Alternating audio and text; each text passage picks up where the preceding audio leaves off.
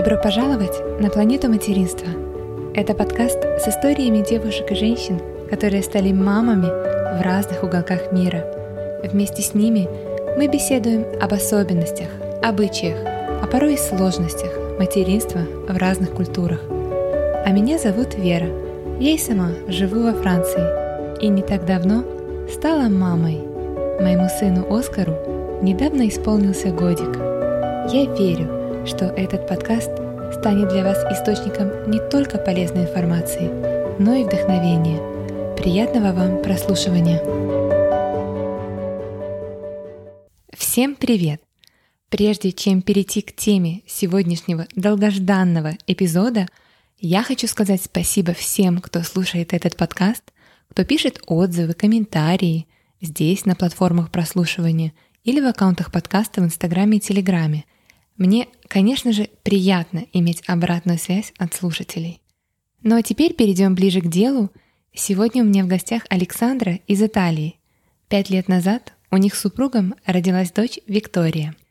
И в этом интервью Саша рассказывает о своих родах и о том, какое важное место отводит в Италии психологическому и физическому комфорту мамы в первые месяцы жизни ребенка. Она также объясняет, как в Италии устроен декретный отпуск, как в этой стране принято уважать личность ребенка, как организован детский сад, куда ходит Виктория и многое другое.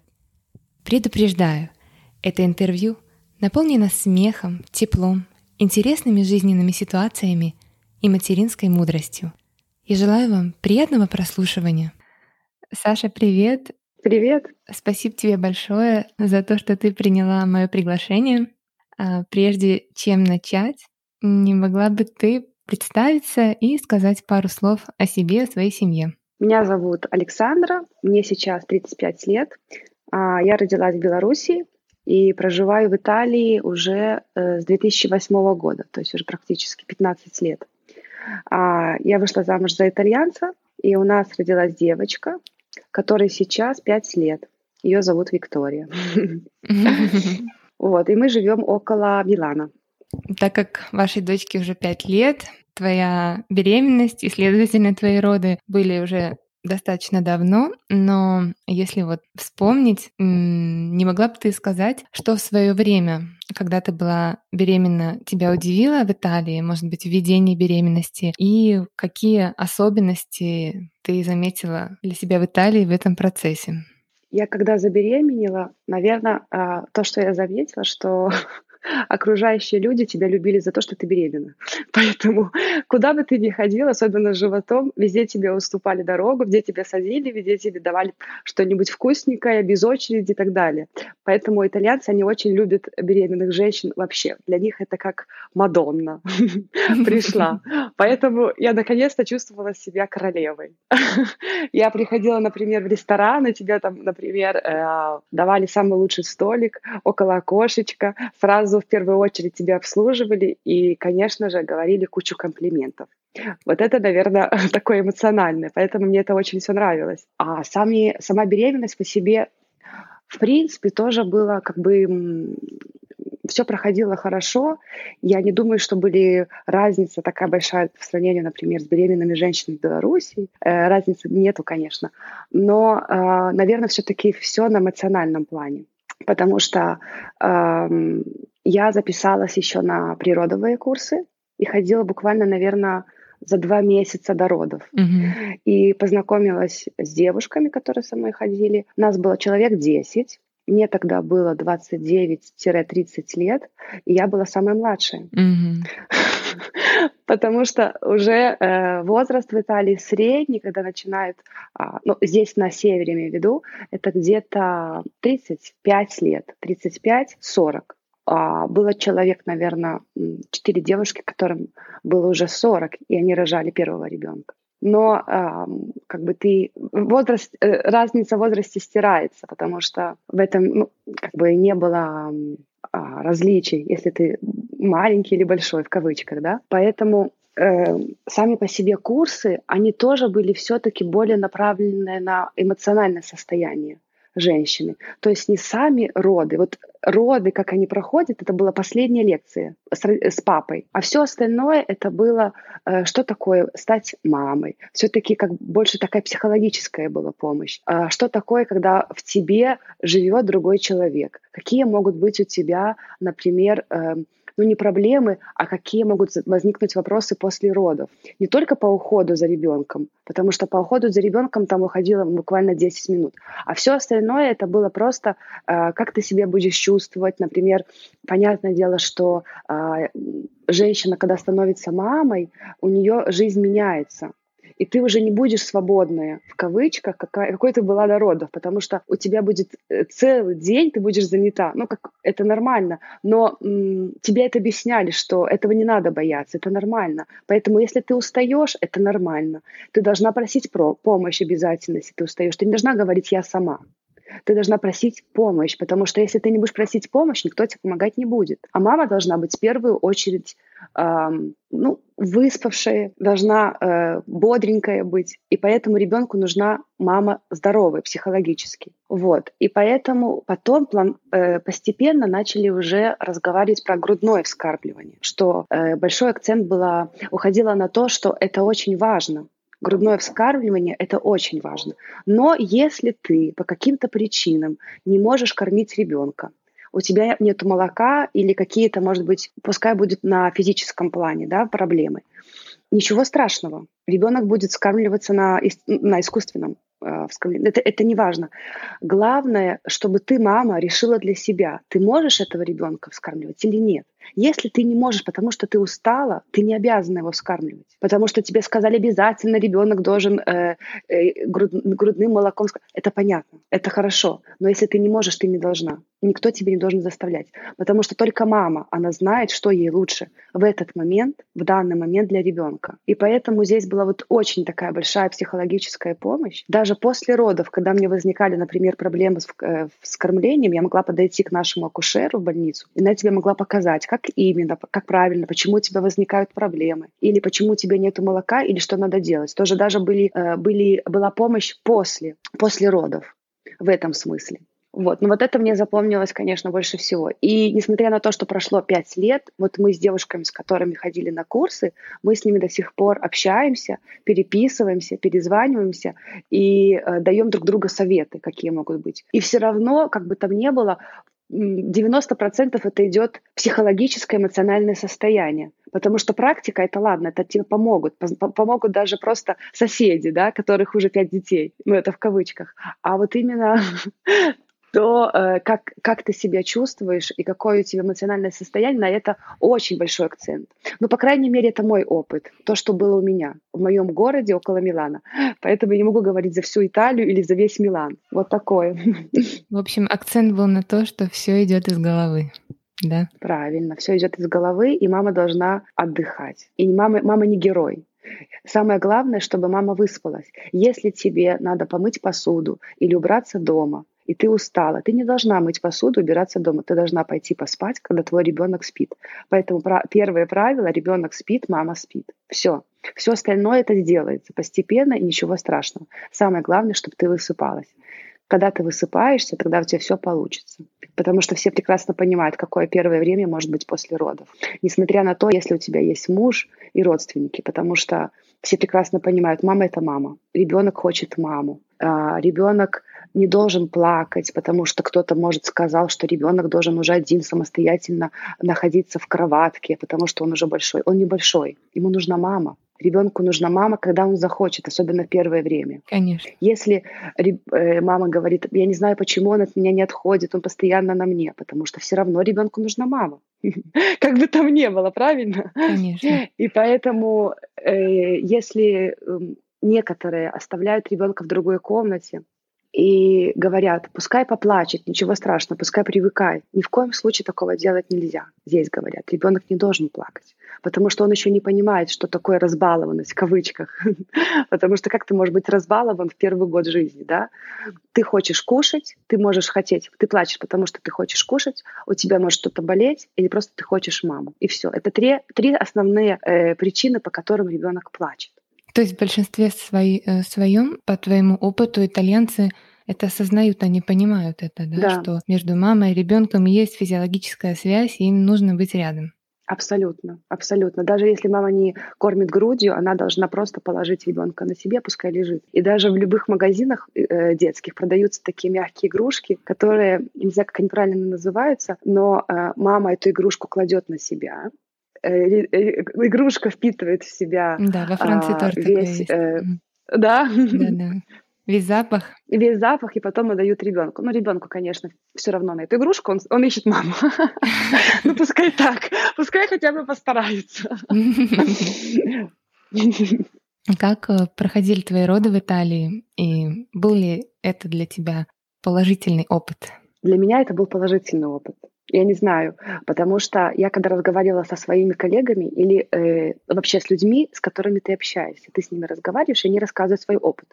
У меня, может, так получилось, но опыт моих коллег был позитивный, положительный, и меня настроили уже положительно. И поэтому я как бы готовилась к этому всему без страха. Может быть, потому что мне помогли курсы, может, потому что я читала какую-то литературу, я не знаю, может, потому что у меня такой характер. Но э, я к этому готовилась и не могла дождаться э, как бы нашей встречи. И тем более коллеги, они все говорят, что это самое-самое волшебное, что может быть, когда рождается ребенок. Я думаю, боже мой, они так рассказывали, что когда же я уже рожу? Не могу дождаться. Никто не говорил ни про боль, ни про то, что может быть потом, да, но э, рассказывали в таком вот роде. Я когда приехала а, в больницу, я приехала со своим мужем, тогда еще не было ковида, поэтому муж мог находиться на территории больницы. А У меня была искусственная, а, как это правильно называется, искусственная... Стимуляция, да, наверное? Да, искусственная стимуляция. Поэтому а, я просто переносила ребенка, по-моему, на две, на две недели. Это был максимум, максимальный срок. Потом мне сказали, все, надо уже вызывать роды. Уже хватит, засиделась. Я говорю, ладно. Как зовут девочку? Виктория. И все врачи, или там будут акушеры, гинекологи, ну что, Виктория, разговаривали с ней животом, ты уже рада, ты уже готова родиться? Я говорю, ладно, поговорили, может, уже с ма- мама спросит, если мама готова. Короче, врачи разговаривали еще с животом, с ребенком внутри. Ладно. Потом мне сделали эту искусственное, а, опять забыла, как это называется, Стимуляцию, вызывали роды, да. стимуляцию. Да, вызывали роды. И потом сказали, в итоге надо ждать, может быть, даже сутки. Мгм. Я думаю, ну ладно, будем ждать. Ну вы пока, пока, пожалуйста, не кушайте ничего. Я думаю, как же я могу не кушать? А тут принесли воскресенье и пиццу, и фруктики. Я думаю, боже, как здесь все вкусненько. Думаю, надо кушать. Мне говорят, ну вам сказали, что можно кушать? Я говорю, мне сказали, что можно. Аривидерчи. Я обязательно должна покушать. Я начала кушать, и тут у меня начинались, начали схватки. И думаю, нет, мне надо сначала это все доесть, потому что пицца вкусная даже в больнице. Я думаю, обязательно доесть. И тут мой муж говорит, может, все-таки мне не уходить домой? Я говорю, нет, походу я начинаю рожать. Но я сначала доем. Короче, перед схватками я доедала нашу пиццу любимую. Вот. И в итоге все как бы произошло это быстро, потому что я начала... эм, Схватки начались где-то полвосьмого, восемь вечера, и в 12 часов ночи меня уже отвели в палату, где я рожала. А врачи тоже, у нас было, наверное, трое человек, двое, трое, я уже не помню, но все очень хорошо помогали, и все-таки рядом находился муж, и поэтому у меня это была большая психологическая поддержка. То есть мне это очень помогло. Он как бы тоже сам, на самом деле очень эмоционально, но в этот момент он держался и держал в руках всю ситуацию, поэтому меня поддерживал, и поддержка была колоссальная, и поэтому, когда уже родился ребенок, ты его давай, Виктория, рожайся быстрее, там, давай, давай, короче, помогали мне. И она родилась, и на самом деле это был самый-самый счастливый день. И я сразу вспомнила слова моей коллеги, что это было самое счастливое, что может произойти в этой жизни. И поэтому я потом уже от эмоций, наверное, не спала двое суток. Я не могла просто заснуть, потому что на самом деле как бы все прошло хорошо. Ну, и повторюсь, что у меня был хороший опыт, у меня не было ни осложнений, ничего. Поэтому я потом, меня занес, завезли в палату. В палате я была одна, у меня была роженица со мной, палата была двухместная, где был э, кухня, ну не кухня, э, туалет отдельный, душевая отдельная, кровать э, э, с пультом управления, где ты могла э, лечь в любое положение удобное для тебя. И самое главное, самое главное, где приходили и говорили, что вы выбираете на ужин. Там было три меню. Можно было даже выбирать. Поэтому у меня от больницы отношение эм, врачей, от отношений акушеров, которые потом все-таки показывали, как надо вскармливать ребенка, как надо его мыть, как его надо переодевать, остались только положительные эмоции. Поэтому я даже не хотела уходить из больницы. Думаю, ну как же я уйду от вас всех, друзей? Что я буду делать одна дома? Поэтому да. Это было государственное? Это было государственное. А у нас просто с работы была такая возможность пойти в частную. Э, как бы а, работу оплачивать частную больницу, и ты можешь выбирать. Если ты выбираешь государственное, то потом уже работодатель, именно мой работодатель, он тебе за это платит, по-моему, где-то 500 евро в день, если ты выбираешь государственную. Я думаю, зачем мне частно? Какая разница? Пойду в государственное, получу полторы тысячи евро за три дня. так и получилось. Я подумала, зачем идти в частную? Что происходит в частной клинике? И тут просто уже в, в кавычках я спросила моего коллегу, у которого жена тоже рожала в частной клинике. Она мне сказала, Саша, какая разница, где мучиться, в частной или в государственной? Все равно отношения приблизительно такие же. Поэтому я не знаю, что там находится. В частной единственное, что там есть телевизор, и все-таки а, палата там, где ты один один с мужем, и муж может спать. Ну, и, наверное, все-таки я не могу жаловаться на сервис, потому что у меня только остались положительные эмоции. Mm-hmm. Ну, я все говорю, это мой опыт. Mm-hmm. Может быть, я просто не похожа, не знаю, не знаю. Ну, хотя, в принципе, девочки, которые со мной рожали, у них у, у всех остался тоже положительный опыт после родов. Ну, в любом случае, каждая история, она индивидуальна, но очень здорово, что у тебя только самые лучшие воспоминания от этого. Скажи, пожалуйста, Сколько длится в Италии отпуск по уходу за ребенком у мамы? Может быть, какое-то время предоставляется и для папы, и вот какая у молодой мамы поддержка от государства? У них получается официально 5 месяцев декретного отпуска, то есть 2 месяца до родов и 3 месяца после родов. Потом ты можешь находиться дома факультативно 6 месяцев, где тебе выплачивают 30 или 40 процентов от зарплаты, и, по-моему, еще 6 месяцев, где тебе просто держат как бы место работы. И в итоге я была дома, получается, год после родов. Я сразу ушла, э, я когда забеременела, сразу ушла в декретный, потому что моя работа не позволяет мне сидеть. А когда ты не можешь сидеть, только ты стоишь на ногах, тебя сразу отправляют в декретный, тебе оплачивают. И плюс ко всему я была еще один год после этого, но официально 5 месяцев. И вот в последнее время начинают менять уже как бы декретный отпуск для отца. Я не хочу ошибиться, но, по-моему, сейчас дают даже, э, можешь, можно выбирать либо маме, либо папе, оставаться дома с ребенком. И раньше было, по-моему, э, 3 или 4 дня после родов давали выходные папе, а теперь вроде продлили на две недели и хотят еще продлить. Но это не, неофициальные данные, я не могу ошибиться, потому что здесь как-то часто меняют. И все еще зависит от организации, где ты работаешь, потому что каждая частная организация может э, как-то предложить свои, как бы свой декретный отпуск. Поэтому пускай будет официально 5 месяцев. И э, ребенок может пойти в садик, в ясли с трех месяцев. А есть какие-то пособия для мамы? У нас, у них тоже меняется каждый год. Когда я рожала, у нас было пособие, э, называется э, э, бонус ББ, когда родился ребенок, нам дали 800, по-моему, евро. И есть пособие семейного типа, которое выплачивает государство. Тоже в последнее время это все изменилось, буквально месяц. И мы получаем, наверное, на двоих 185 евро в месяц. Угу. То есть маме и папе на одного ребенка. А раньше было немножко там, по-моему, 80 евро. Вот это все. Ты вот сказала, что э, к беременным очень хорошо относятся в Италии. А как относятся к малышам и вообще детям? О, это вообще у них еще больше.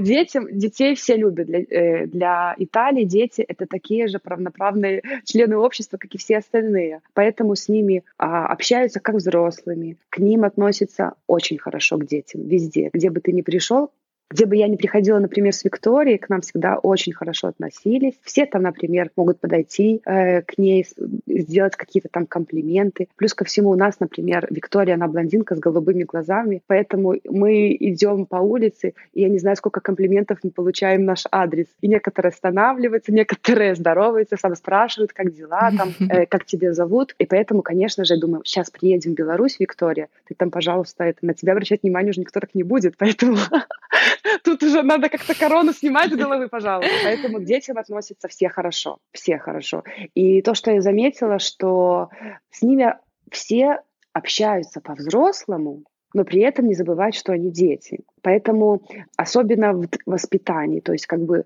когда, когда растет ребенок, то, что хочет ребенок, это очень э, главное, то есть это, это важно. Поэтому если ты ребенок, это не значит, что решает мама. То есть, если, например, ребенок говорит, я хочу брешным шоколадом, а мама говорит, почему ты не возьмешь с мармеладом, все на тебя посмотрят, скажут, ребенок хочет шоколадом, причем здесь мармелад, причем здесь ты, мама, вообще-то. Ребенок же хочет шоколад. Давай-ка этот, э, не надо тут, пожалуйста, свои условия ставить. Но это так, по мелочам, ну просто, чтобы сказать, что э, к детям относятся с уважением, и э, общество как бы делай так, чтобы и родители относились к ребенку не это просто мой ребенок, решаю я. Это твой ребенок, ты его растишь, но это полноправный член общества, поэтому он сам вправе не то, что там решать на глобальном смысле, но может э, ребенок должен решать. Как бы ты не должна за него решать. Даже по мелочам, например, если утром мы встаем в садик, я, не, я уже я не могу решить, что она оденет. То есть если она захотела одеть, например, красные колготки, зеленое платье и черную кофту, то есть которая абсолютно не сочетается между собой э, в цветах, она пойдет так в садик. Главное, чтобы это не было опасно для здоровья. Вот. Если там короткий рукав и на улице холодно, конечно, я скажу нет, она должна слушаться. А то, что касается их внутреннего состояния, как они говорят, креативности, то родители в это не должны вмешиваться. Хотя, конечно же, не все родители такие, как я. Я, может быть, и разрешаю ей делать то, в кавычках, что она захочет, но при этом как бы они растут более самостоятельными. И я думаю, что креативность — это все-таки равенство свободы. Когда у тебя есть свобода, ты можешь быть более креативным. Когда тебя не загоняют в какие-то рамки. Когда ты можешь э, показать на самом деле, кто ты, вне зависимости от того, э, какой твой родитель. Поэтому здесь, даже когда ты взрослый человек, никто из родителей не может э, сказать, ты должен быть врачом, как я. Самое главное для них это, чтобы ребенок был счастлив. Если я врач, а ты хочешь быть рабочим, пожалуйста, никто тебе не будет. Ну вот э, с моего опыта я не вижу, чтобы кто-то там заставлял, например, учиться в университете на каком-то определенном факультете. Для них самое главное, чтобы ребенок был счастлив. Неважно. Даже вот если, например, сейчас уже просто, я не знаю, эту тему там можно поднимать или не можно поднимать, но у нас здесь везде э, однополые браки, да, и когда я говорю, например, если придет Виктория к нам и скажет, мама, я хочу э, в этом случае жениться на другой женщине, что ты скажешь? И мой муж сказал, какая мне разница, это ее жизнь, если ей нравится женщина, я тут при чем? То есть как бы это нормально. К этому никто, никто не смотрит на, ну вот на, на, на севере, потому что на юге другая немножко ситуация. На севере, особенно в Милане, к этому относится очень нормально, потому что мне не важно вообще, какая у тебя сексуальная там ориентация, или э, это, это твоя жизнь, поэтому ты сам вправе решать, что тебе надо. И я считаю, что это правильно, потому что в сравнении с, с, с моим опытом и с моими друзьями, которые, например, живут в Беларуси, у нас было такое, как бы не то, что ты, ну, есть такое, ты должна учиться, ты должна получить образование, ты должна получить престижную какую-то должность, потому что если ты будешь учиться там, на тебя будут так смотреть, а если там, то так, да? Поэтому э, престиж у нас как бы на первом месте. А здесь, я думаю, все-таки на первом месте, чтобы ты был счастлив. И неважно, кто ты и как ты. Вот это есть. И это видно с, с маленького возраста. Даже с рождения, понимаешь? Какая мудрая философия. Да. Э, Виктория сейчас ходит в детский сад, да. Э, не могла бы ты сказать, как примерно у нее там организовано время? И э, довольна ли ты, как мама, итальянскими детскими садами? Если я скажу, что я довольна, это значит, я ничего не сказала. Я очень довольна. Я а, сначала дала ее в ясли. В ясли она была у нас с 8 месяцев до 3 лет. В яслях с ними очень занимались много. И моторика, и, э, ну, занятия были каждый день разные. И каждый день присылали фотографии, отчет Что они делали? Мало того, они помогли мне снять памперсы, то есть они помогли, воспитателя. А, они помогли мне, чтобы ребенок пошел на горшок. Они помогли, чтобы ребенок был какой-то график, режим. А воспитателя делали так, чтобы дети в два года уже прекрасно владели ножницами. То есть у них такого нету, что ребенок не должен владеть ножницами, потому что ему будет больно. Ребенок может владеть ножницами, но главное, чтобы просто был рядом воспитатель, и он смотрел, как это делается. Поэтому даже в этом, я как бы я, мама, я боялась, там, и могла бы там уйти и не смотреть на это. Но развивая моторику, они потом прекрасно владеют всеми инструментами, которыми для меня, для мамы, которые, кажется, может быть, они опасные, да, поэтому ясли я была очень рада. А, кстати, первые шаги она тоже сделала в яслях, и, и первое общение тоже, конечно же, в яслях. И м, то, что у них меняются ясли, потом идет, например, детский сад, потом школа, там, средняя школа и так далее, у них постоянно меняются классы, меняются дети и меняются учителя. И это, как бы с моего эм, анализа, помогает им общаться. Итальянцы сами очень по себе общительные. Они как бы не привязаны сильно к одному человеку. Там, конечно, у них там, может, есть какой-то друг или подруга, но они готовы начинать с нуля, они готовы начинать общаться с другими людьми, и это развивает их. Они э, не боятся перемен, они не боятся переезда, они не боятся поехать в другой город и начать все с нуля. Вот это у них есть такое в крови, и это видно тоже с маленького возраста. Потому что с ясли мы перешли в нашу школу, это называется школа матерна, это как по-нашему детский садик. И у них тоже там а, и учителя другие, и дети другие. Как э, график у них, я скажу только то, что они, у меня ребенок ходит с 7.30 утра в садик до 5.36 вечера. У нас садик наполовину католический, наполовину э, государственный. То есть не стопроцентно государственный. Это считается паритарию на итальянском языке будет. Поэтому у них э, президент, как они говорят, президент или директор садика — это священник. И у них получается школа с католическим уклоном. Э, я знаю, что они, например, читают молитву три раза в день. Там, когда приходят, потом, когда кушают, когда уходят. А у них проходят какие-то э, лекции насчет, э, где мы, откуда мы и что такое, кто такой Бог, кто такой Иисус. Но это все, конечно же, в игровой форме. То, что мне нравится, что у них есть по вторникам уроки английского языка. То есть с ними занимаются. Приходит преподаватель, носитель языка английского и занимается. У них есть уроки кухни. По четвергам они готовят. У них есть кухня. Приходят дети, и каждый четверг они готовят что-то вкусненькое. Я думаю, слава богу, в четверг у мамы ужин готов. Поэтому они могут приготовить пиццу, они могут приготовить фруктовый салат, они готовили котлеты из тунца. Кстати, хороший рецепт. Я потом начала часто готовить тоже у себя дома. И самое интересное, что в конце года выдали э, как бы кулинарную книгу с рецептами. То есть ты потом можешь со своим ребенком э, это все еще раз приготовить. И это им все нравится. Мало того, у них есть сад, огород, где они садят, поливают, это все растет, потом собирают, идут на кухню Класс. и готовят. То есть это, это очень классно, да. Помимо того, у них есть по средам, в среду, по-моему, у них идет как бы наша физкультура, пускай так зовем, а развивают э, физическое состояние детей, да. В понедельник у них baby dance, танцы. Это все после обеда. И э, помимо того, то есть как бы это еще не все. Я думаю, боже мой, это так много. Но это не все. Это только мелочь, потому что это только то, что они делают после обеда. А с утра у них идет, вот они в конце года нам дают, или там в конце, в каждый месяц дают отчет, что они делали на, на протяжении там полугода или трех месяцев или месяца. Например, вот, вот сейчас вот просто из последних а, тема войны и мира им рассказывали, что такое война, что такое мир, почему это плохо, почему это нехорошо, что в войне не бывает проигравших, выигравших, в войне проигрывают все, потому что война по себе это плохо. И у них, э, они как бы э, создали такую книжку, где они писали, что для них война, что такое мир, что такое дружба. И вот эти темы они развивают. Они спрашивают, дети отвечают, потом воспитателя записывают, и это все развивают. Или, например, вчера был Международный день Земли, и Виктория пришла и сказала, мама, самое главное, нам надо экономить воду, потому что если мы не будем экономить воду, тогда экологическая там, э, экология в мире нарушится. Ты знаешь, что случилось с китами? А ты представляешь, если бы вот такое, то есть, и потом они принесли домой уже вот эту землю и написали, типа, я тебя там люблю, земля, потому что ты меня кормишь. То есть развивается вот в этом плане.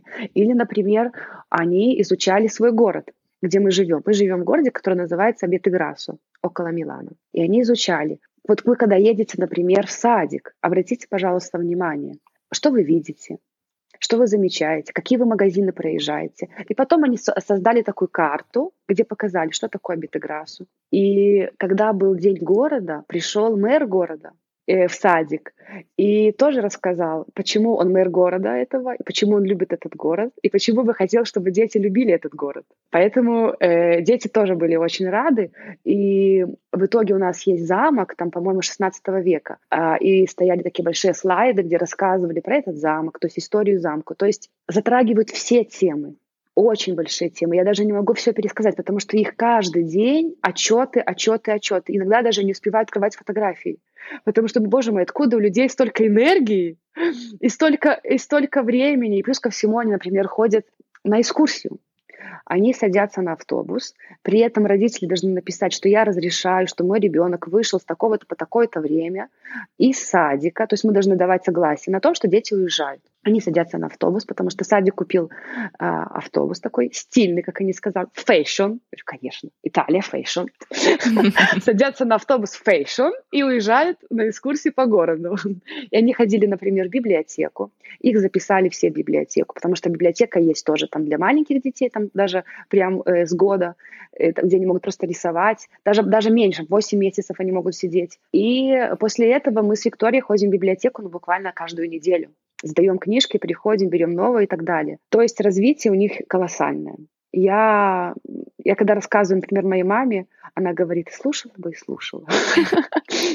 Я прекрасно понимаю, я тоже бы слушала и слушала. Поэтому я очень довольна садиком.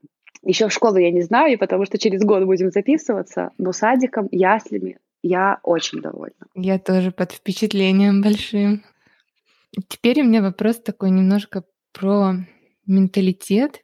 Скажи, итальянские мамы, какие они? И э, есть ли у тебя, по твоим ощущениям, какие-то различия с ними? Нет, конечно, есть. Итальянские мамы, они эм, очень дотошные, слишком дотошные. Они эм, могут быть иногда делают из мухи слона. То есть, например, садик, про который я только что рассказала, да, я рассказываю с энтузиазмом, а они могут стоять и критиковать, потому что это не то, это не то, это не все. Я не знаю почему. Ну, как бы я понимаю, я понимаю, что они говорят и почему они там жалуются, но я не могу понять, как можно жаловаться на такую мелочь. Вот сейчас, я не знаю, мне не приходит в голову. Ну, например, а, во вторник они должны были идти в библиотеку, скажем так. А они узнали про это в пятницу. Как это так в пятницу? Это, это им надо было подготовиться, и они типа в последний момент узнали про это, что это такая за школа, я не понимаю. Или, например, э, мне позв... вот, вот такой типа негативный опыт, да, мне звонит мама одна, с которой э, мы достаточно хорошо общаемся. Ее дочка дружит с моей дочкой. И тут она говорит, ты знаешь, я хотела сказать, что, наверное, все-таки моя дочка, она, Виктория ее, как это правильно сказать, булимит, булизм. Как будет правильно на русском, я не знаю. Я говорю, что случилось? Она заставляет ее есть листики. И если она не будет есть листики, она не будет с ней дружить. Я говорю, какие листики? Я говорю, хорошо, сейчас я все узнаю. Ну, я начала общаться с Викторией, говорю, рассказывай, пожалуйста, что там с листиками случилось. Она говорит, мама, мы эльфы, мы эльфы, а в мире эльфов эльфы должны есть листики. Я ела листики, я их глотала. Я говорю, если ты хочешь быть эльфом, ты тоже должна есть листики и глотать. Если ты не хочешь глотать, и есть листики, значит, ты не эльф, значит, ты не можешь с нами, больше ты с нами не дружишь. Вот. Поэтому из этого делать, ну, я понимаю, что, может быть, ты переживаешь. Короче, они очень сильно переживают.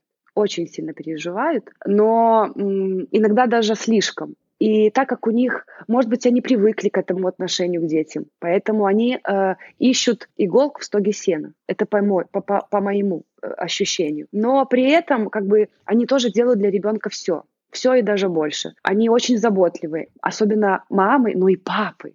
То есть папа для них это равносильная мама. Вот, например, я не знаю, вот маленький случай из моей жизни. Мой муж пошел на пиццу вечером. Виктория ложится спать, где папа? Я не могу, папы нет, я не буду спать, я хочу попрощаться с папой. ну, давай позвоним папе, попрощаешься с папой. Папа говорит, ма, папа, я плачу, я не могу заснуть, папа. Папа что делает? Прощается со своими коллегами, приходит домой. Я говорю, так слушай, 8 часов вечера, раз в жизни ты выходишь на пиццу, ничего страшного не происходит. Нет, мы там уже заканчивали. Они заканчивают в основном 12 часов ночи. Но он не выдержал. Он не выдержал слез ребенка. Он пришел попрощаться с ребенком и остался дома. Но это, это тоже, как бы, знаете, э, знаешь, наш папа, да, может быть, там есть другие папы, но при этом, как бы, папы тоже делают много всего, они все помогают, нет такого, что женщина должна что-то делать, а мужчина этого не делает. Особенно на севере а, женщины и мужчины занимаются Мужчина может готовить, он может стирать, он может гладить, он может делать все, что угодно, если у него на это есть время. То есть правило номер один. У кого есть время, тот это этим, этим занимается. Если ребенка надо укладывать, его пойдет укладывать папа.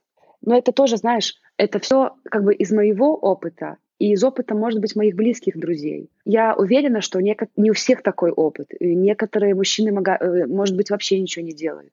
Есть же такие, я же не говорю, что все такие итальянцы. Но то, что я вижу, что очень хорошо помогают, и то есть и мама, и папа, они очень заботливые очень заботливые, и нету такого, например, у них еще, особенно на севере, все по часам, все по полочкам, все, э, все должно быть рассчитано. Они программируют за неделю, за две, за, за месяца. То есть даже если ты хочешь куда-то с кем-то выйти, они достают свой планинг и потом и выбирают, когда, когда свободное время, потому что на самом деле э, все организовано до мельчайших подробностей. И это как бы с одной стороны минус, потому что если я говорю в последний момент, давай пойдем в парк, а мы в парк не собирались. Ну какая разница? Ну соберись ты сейчас в парк. И там подготовиться. Так, сейчас нет, давай завтра. Потому что тебе что-то надо делать сегодня. Нет, но я не подготовилась. Говорю, ну ладно, готовься. Ну, я просто про это, да. как бы, если, например, еще у меня есть такое, что, ладно, если у меня есть время, пойдем в парк. Или там завтра, давай пойдем сейчас, или там в 4 часа поехали в другой город. В 4 часа в другой город. Ты с ума сошла. Как можно пойти, как можно в час решить, что ты поедешь? Нет, нет, нет, нет, нет, нет, нет. Такое у них такого не, нету, да? Или, например, обязательно, когда ты что-то говоришь ребенку, что мы пойдем с тобой, мы там запланировали идти на пикник с одной женщиной и с ее ребенком в четверг. И э, мы вышли с Викторией пойти на пикник. И у нас есть соседские дети, которые остались э, во дворе и сказали, пожалуйста, пожалуйста, Виктория, не уходи, останься с нами. И она говорит, мама, пожалуйста, можно оставаться с детьми, я хочу с ними провести время. Я говорю, ну ладно, оставайтесь. Я звоню своей подруге, говорю, ну у нас не получится пикник. Хорошо, что я не сказала своему сыну. У него была бы травма. Говорю, какая травма, боже Говорю, ладно, говорю, я, конечно, извиняюсь, но я просто не могу, просто она хочет остаться здесь. Если хочешь, приходи ко мне во двор и будут играться вместе. Ну, я же ему не говорила, что пойдем во двор. Я же сказала, что пойдем на пикник к коровам, поэтому я не могу не пойти к коровам, потому что я пообещала. Говорю, ну ладно, я понимаю, но мне, конечно, очень жаль, но вот так, так получается. Поэтому надо... С пониманием да. к этому относиться, да. С пониманием. Спонтанность — это не, не их. Не их. Ну вот на севере, например, да. На юге там по-другому мне сказали. Но на севере спонтанность, да, это нет. Но при этом я не могу сказать, что они плохие мамы, они очень хорошие мамы. Даже слишком, то есть слишком, наверное. Э, поэтому почему говорят, что дети, итальянцы не хотят уходить от родителей в 30-35 лет? Ну, конечно, мама это все для них, мама это богиня. Мама это все, и дети будут маленькие в 40 лет. Мой пикколо, мой маленький, мой ребеночек, мой зайчик, и так будет. Да, да, да. И так будет всегда. Ну и чтобы завершить наш разговор, не могла бы ты в трех словах попробовать описать свое материнство в Италии? Волшебное. Я не знаю, мне только такие положительные приходят на дом, скажут, какая-то, не знаю, волшебная, сказочная, еще что придумать. Дай, подожди. Ну, ну, серьезно, волшебная, потом ну, прекрасная и я не знаю, мне приходит на ум вот такое сильное, просто сильное. Как бы там ни было, то есть э, быть э, мамой, я почувствовала себя супергероем. Я даже когда родила, я ходила и как будто бы говорила всеми глазами. Это, представляете, это я родила. Это не вы, это я родила. Я вообще супер, вообще классная. Вы не представьте, это я мама. Я хотела говорить всем. Вот вы знаете, вот, я, вот вы не рожали, да, вот, вот, вот, вот эта земля вся, да, никто не рожал. Вот я первая, да. Такое ощущение, что как будто бы ты первая родила в жизни. И ходила, и как будто говорила всем. Я помню, что позвонила, наверное, человеком, я не знаю, сколько, 50, когда я родила. И всем говорила, что я родила. И я не могла поверить, что все таки ну да. А и плюс ко всему а, в больницу к нам, когда ты рожаешь, могут, могут приходить люди приносить в первый же день подарки, цветы. И у нас просто был нон-стоп. Приходили, приходили, приносили цветы и подарки детям. Особенно, когда в первый месяц, и мои коллеги приходили, приезжали домой уже, когда ты выписываешься, и, как называется, э, привозили подарки феи. То есть это был проходной двор. То есть родился ребенок. Во-первых, а, во-первых, ты а, пишешь там или выписываешь на двери или на подъезде, что у тебя родилась ребенок, там Виктория такого-то числа, и э, вешаешь там розовый бантик, и все, когда проходят рядом, даже, например, незнакомые люди, а, типа поздравляю, даже про себя они говорят, о, родился ребенок, типа, аугури, там вообще. Даже если они одни самостоятельно идут, они могут так сказать, а, аугури, посмотреть на это. То есть это все э, вывешивается. И знакомые потом приходят к себе домой и приносят себе дары, волхвов. Поэтому на самом деле было очень много людей и очень много подарков. Очень много подарков.